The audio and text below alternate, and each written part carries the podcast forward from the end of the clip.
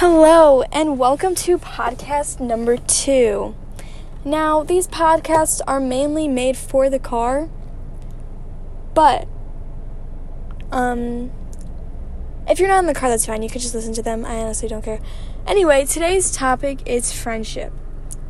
Now, we all love friendship. Who doesn't love friends? If you don't love friends, just leave this right now because you're psycho. Um, anyway, this is the real question.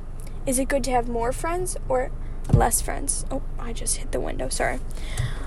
Now, many people may think, oh, I have a bunch of friends, you know? I'm so cool. I'm so popular. I got everybody. But the friendship probably isn't so close.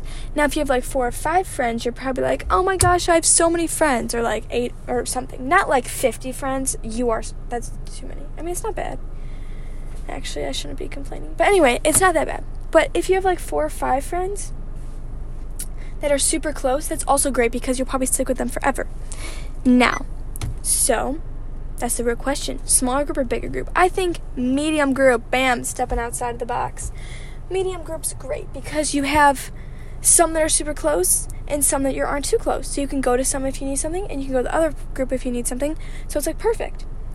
Now, the other question is I actually don't know. Let me think of something real quick. Hmm. Friendship never ends. If you wanna be my lover, you gotta get with my friends. Make it last forever. No friendship never ends.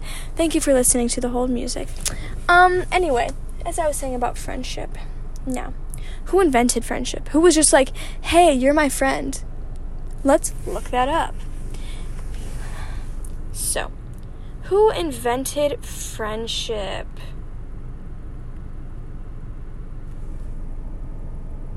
David Crane. Okay, that's who invented the show Friends. I don't want that. Who invented the word friend? The word of Germanic origin has existed in the English language since its founding in Old English. Back then, friend existed as frond, which was the present participle of the verb fron, which is to love. The root of the verb was fr, which means to like, to love, or be affectionate to. So we love our friends, but not on that level of love, because that would just be awful. I mean, if you have a guy friend, then you could love them eventually. People do that all the time. So, um, we have to thank. Oh, it doesn't say the person. What does friends stand for? Oh, there's nothing for that. What color are the dots in friends? I don't want to know!